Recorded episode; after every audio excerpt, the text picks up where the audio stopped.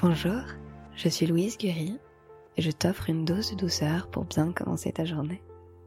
Aujourd'hui, je vais te lire le conte de l'éléphant enchaîné. Quand j'étais petit, j'adorais le cirque. Et ce que j'aimais par-dessus tout, au cirque, c'était les animaux. L'éléphant en particulier me fascinait. Comme je l'ai appris par la suite, c'était l'animal préféré de tous les enfants. Pendant son numéro, l'énorme bête exhiber un poids, une taille et une force extraordinaires. Mais tout de suite après, et jusqu'à la représentation suivante, l'éléphant restait toujours attaché à un pieu fiché en terre par une chaîne qui retenait une de ses pattes prisonnières. Mais ce pieu n'était qu'un minuscule morceau de bois, à peine enfoncé de quelques centimètres dans le sol.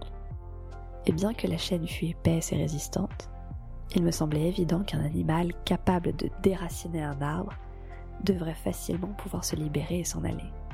Le mystère reste entier à mes yeux. Alors, qu'est-ce qui le retient? Pourquoi ne s'échappe pas-il À 5 ou 6 ans, j'avais encore une confiance absolue dans la science des adultes. J'interrogeais donc un maître, un père ou un oncle sur le mystère du pachyderme. L'un d'eux m'expliqua que l'éléphant ne s'échappait pas parce qu'il était dressé. Je posais alors la question qui tombe sous le sens. Mais s'il est dressé, pourquoi l'enchaîne-t-on? Je ne me rappelle pas qu'on ait fait une réponse cohérente. Le temps passant, j'oubliais le mystère de l'éléphant et de son pieu, ne m'en souvenant que lorsque je rencontrais d'autres personnes qui un jour, elles aussi, s'étaient posé la même question. Il y a quelques années, j'ai eu la chance de tomber sur quelqu'un d'assez savant pour connaître la réponse. L'éléphant du cirque ne se détache pas parce que dès tout petit, il a été attaché à un pieu semblable. Je fermais les yeux et j'imaginais l'éléphant nouveau-né, sans défense, attaché à ce piquet. Je suis sûre qu'à ce moment, l'éléphanto a poussé, tiré et transpiré pour essayer de se libérer, mais que le piquet était trop solide pour lui. Il n'y est pas arrivé malgré tous ses efforts.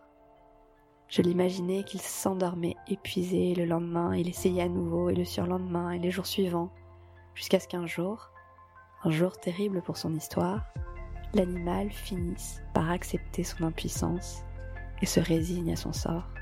Cet énorme et puissant pachyderme que nous voyons au cirque ne s'échappe pas. Le pauvre, parce qu'il croit qu'il en est incapable. Il garde le souvenir gravé de l'impuissance qui fut la sienne après sa naissance.